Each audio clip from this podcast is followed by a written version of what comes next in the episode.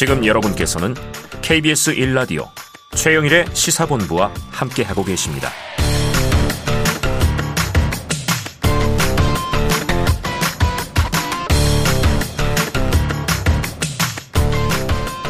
네, 경제를 알기 쉽게 풀어보는 경제본부 시간입니다. 케이비에스 보도본부의 경제 스토리텔러죠. 서영민 기자가 나오셨습니다. 어서 오세요. 안녕하세요. 자, 오늘의 주제는 뭡니까? 신이여 어쩌란 말입니까? 아, 신이여 어쩌란 말입니까? 네. 뭐 코어바디스 뭐 이런 생각도 나고.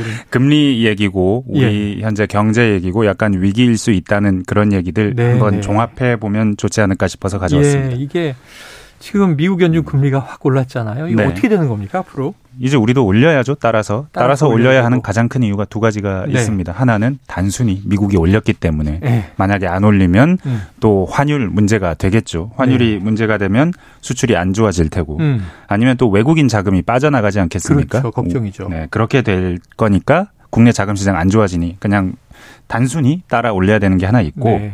다른 하나는 우리 물가도 많이 올랐습니다. 네네. 그제 발표했는데 예. 시월 소비자 물가가 오점칠 이게 아. 전달보다 올랐습니다. 전달에 오점육이었는데 영점일 퍼센트포인트 아. 오른 겁니다. 네네. 사실 정점이 지난 거 아니냐 했었는데 또 올라가니까 음. 특히나 근원 물가라고 부르죠. 이게 일시적인 요인이나 단순한 공급 요인을 뺀 그러니까 석유류나 채소류를 네네. 뺀 근원 물가는 오히려 지난달이 사상 최고치입니다. 음. 그러니까 물가가 낮아지고 있다는 사인은 전혀 없고 오히려 더 높아지고 있으니 음. 우리 물가도 올라지고 높아지고 있으니 당연히 금리는 올려야 하는 상황입니다. 이건 미국을 따라가는 어떤 상대적인 개념이 아니어도 네. 결국은 모든 나라가 금리 인상을 하는 게 우선 고물가 잡겠다가 목표니까 맞습니다. 인플레이션 우리도 올려야 한다. 자, 그래요. 그러면 이제 금리 올리면 되고요. 네. 올리면 할 수 없는데 네. 왜 신이시여 어찌하란 말입니까? 까지 나온 겁니까? 못 올릴 이유도 너무 많거든요. 아, 지난주에 레고랜드 얘기했지 않습니까? 네네네. 갑자기 자금시장 상황이 매우 안 좋아졌다. 아. 그래서 지금 정부가 투입이 돼서 뭐 정부 차원에서 오십조 발표하고 네. 또 은행에서 한 백조 가까이 네, 여기저기서 네네. 여기저기서 또 돈을 막 넣으니까 이백조 정도 대책이 나오는 것 같아요. 네네. 그러면 좀 안정이 되고 있는 것 같기는 합니다. 예. 안정이 됐다는 게 막 루머가 돌던 상황은 지나갔다는 음, 얘기지 음.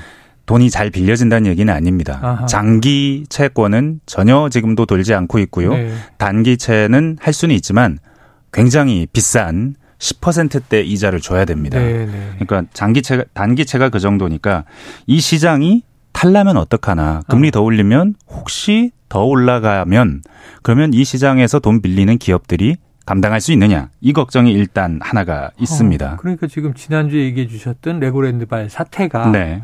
일단은 신용을 급하락시키면서 네. 자금 유입 시장을 경색시켰다 네. 마비시켰다 이런 건데 그 둔촌주공 얘기 많이 했지 않습니까? 그렇죠. 지금 얼마나 오른 거예요? 지금 둔촌주공이 지금 돈은 갚긴 거예요, 갚았어요. 지금. 레고랜드 때문에 이게 돈을 못 돌렸었는데 네. 그 뒤로 정부도 개입하고 아. 뭐 증권사들이 나서서 어, 결국 나갔어요. 그 돈은 돌리긴 돌렸는데 네네네. 그 이율이 이율이 십이 퍼센트입니다. 이자를 십이 퍼센트 네. 이자율을 줘야 된다고요? 네. 연 십이 퍼센트를 줘야 되는 고율의 이자를 줘야 되는 예. 상황인 겁니다. 그런데 둔촌주공은 그때도 말씀드렸지만 가장 우수한 단지입니다. 네네, 그러니까 그렇죠. 뭐 걱정 없는 단지인데도 그 정도인 거예요. 음. 찌라시라고 부르죠. 여의도 네. 증권가에서 나오는 정보지. 여기서 지금 난립니다. 이름 알만한 대기업들이 음. 못 구하고 있다. 돈을 어. 십 퍼센트, 이십 퍼센트 이자를 줘도 못 구하고 있다. 어허. 이런 얘기. 그리고 증권사 어디가 뭐 부도가 안 되더라. 증권사 어디가 오늘 내일 한대더라. 이번 주 안에 뭐 구천 개를 막아야 된다더라. 이런 어. 소문들이 막 돌고 있습니다. 온갖 유언비어가 도는 건 이 이것들이 다 사실이 아니라고 금융당국이 계속 해명을 하지만 아, 계속 도는 이유는 불안하기 때문입니다. 네네. 단순합니다. 네. 네, 지금 상황. 자, 지금 이게 위기 위기 하는 목소리에 네. 그러면 지금 뭐 지라시에 나오는 것들은 네. 그래요. 이제 정부가 일단 인정하지 않는 네. 불안감으로 인한 뭐 잡설, 잡설들이다 이렇게 본다면 위기 위기 하는 목소리에 실체가 있어요? 한 세 가지. 금융기관별로 한번 따져보면 네네. 실체가 있다라는 있다? 결론이 납니다. 일단 네. 은행 쪽은 큰 걱정이 없는 것 같다. 굉장히 건전하고 돈도 많이 벌어놨고 대선 충당금도 많이 쌓아놨을 거기 괜찮다. 때문에. 네. 근데 지난주에도 얘기했죠. 레고랜드 사태가 보여주는 건 부동산 피에프 부실이 아. 현실화할 가능성입니다. 네네. 그리고 이 피에프 부실은 결국 이 시장에서 돈을 많이 벌어갔던 지금도 많이 물려있는 음. 보험, 증권, 저축은행 다 문제지만 일단 중소형 증권사가 가장 문제가 클 거라고 네. 시장에서는 보고 있습니다. 네. 뭐. 이천팔 년 글로벌 금융위기 이후에 은행들은 좀 건전해졌고 규제를 까다롭게 받기 때문에 괜찮은데 음. 근데 증권사들이 돈 버느라 굉장히 좀 위험한 투자도 많이 했고 음. 둔촌주공 말고 조금 위험한 종류의 피에프 투자에도 많이 들어가 있기 때문에 네네. 일단 그렇다. 중소형 증권사가 일단 일 번에 있다. 그리고 저축은행은 어제 저희 케이비에스도 보도했는데 예. 지금 돈 잘 안 빌려줍니다. 창구에 어. 가서 돈 빌려주세요 하면 아 그건 온라인으로 가서 알아보세요. 어. 돌리는 겁니다. 그런데 제가 돈을 좀 넣으려고 왔는데요 하면 창구에서 아유 어서 오십시오. 너무 반색을 하면서. 연 오 퍼센트랍니다. 아. 네, 이 일 년만 맡겨도 오 퍼센트씩 네. 이자를 준다는 겁니다. 예. 그만큼 지금 돈을 끌어놔야 된다라는 음. 분위기가 저축은행도 역력합니다. 그렇군요. 근데 최근에 또 아니, 이해 안 되는 소리가 하나 있죠. 이거 오늘 뉴스에 나왔는데 네. 다루려고 하다가 네. 서 기자님 기다렸어요. 네. 자, 흥국생명 콜옵션 네. 뭐 중지. 네. 이 무슨 연구채를 발행을 했고 이걸 오 년 만에 갚아야 하는데 안 갚았다. 콜옵션 행사를 안 해서 이게 또 시장 신뢰를 뒤흔든다. 네.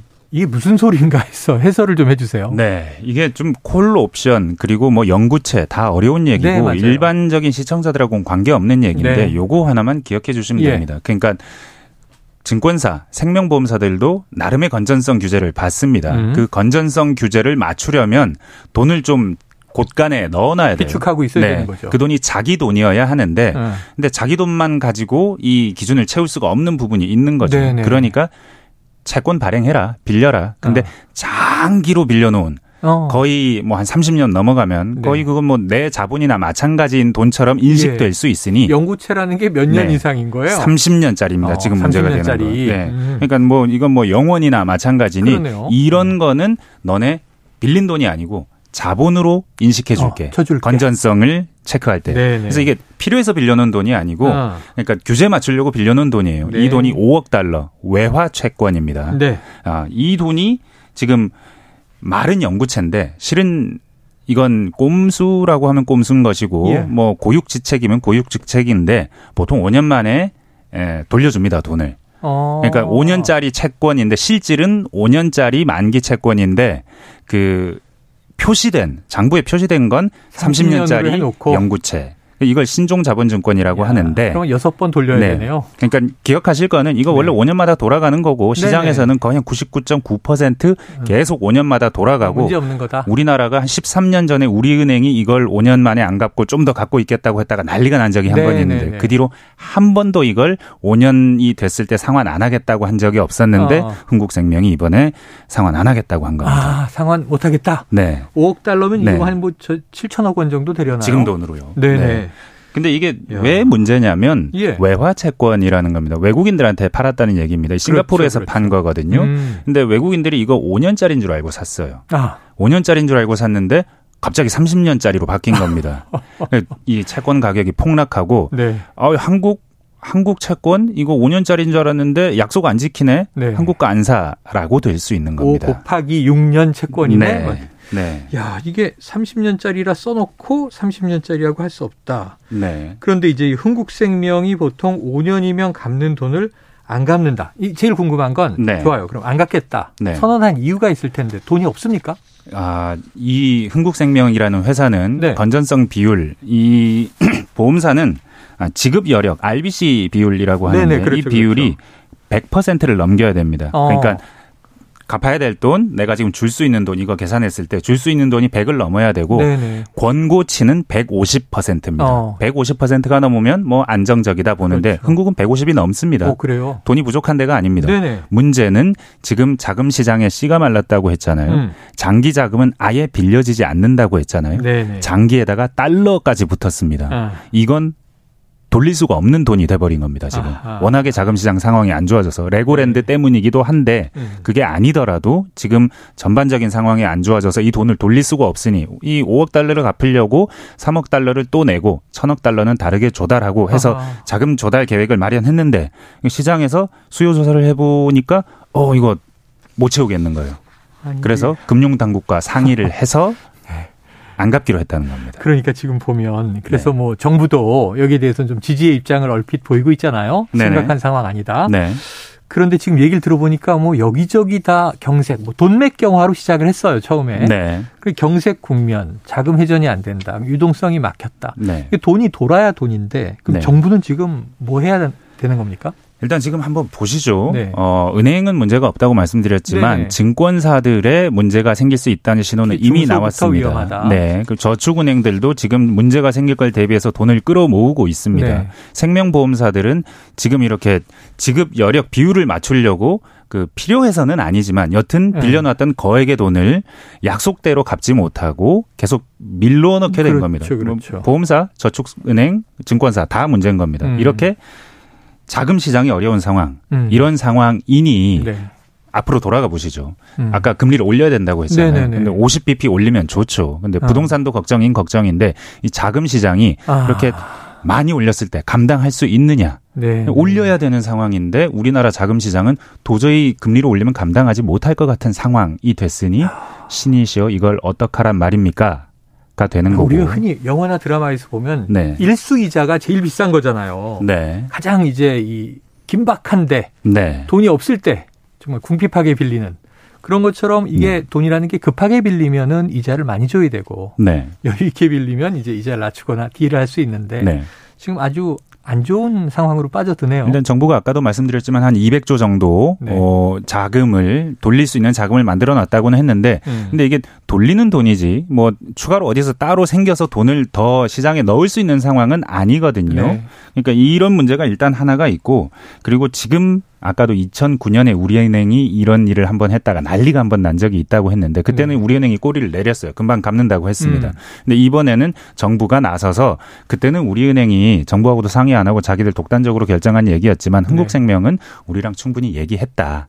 그래서 우리 이거 한 육 개월 정도만 밀어넣는다라고 음. 한 거고 그래서 질서 있게 조금 시간을 벌어놓자라는 네. 얘기를 하는 건데 네. 어, 아까도 말씀드렸지만 외국인들은 이제 더 이상 우리나라 외화 채권을 안 살 예. 겁니다. 예. 앞으로는. 예. 이런 상황이지만 여튼 아마도 정부 판단은 어쨌든 안 팔릴 거다. 지금은 어. 일단 버티는 시간이고 시간이 좀 지나고 나면 건전성 차원에서나 좀 문제가 없어지고 나면 풀리지 않겠느냐, 아, 풀리지 않겠느냐. 시간을 버는 차원 이렇게 봐야 될 것 같고 여튼 다 스톱이 돼 있는 자금 시장은 매우 어려운 상태다. 그걸 흥국생명 사태가 보여준다. 정부의 판단이 맞을까요? 그러길 기대해보지만. 저도 맞기를 바랍니다. 그러길 네. 기대해보지만 약간 여러 가지 측면에서 아주 불안불안한 시그널이 터져나오는 것 같습니다. 오늘 중요한 문제 짚었습니다. 케이비에스 보도본부의 서영민 기자와 경제본부 함께했습니다. 말씀 고맙습니다. 감사합니다. 자, 최영일의 시사본부 오늘 준비한 순서는 여기까지입니다. 자, 주말 애도기간 지나고요. 저는 다음 주 월요일 낮 열두 시 이십 분에 다시 찾아뵙도록 하겠습니다. 오늘도 청취해 주신 여러분 고맙습니다.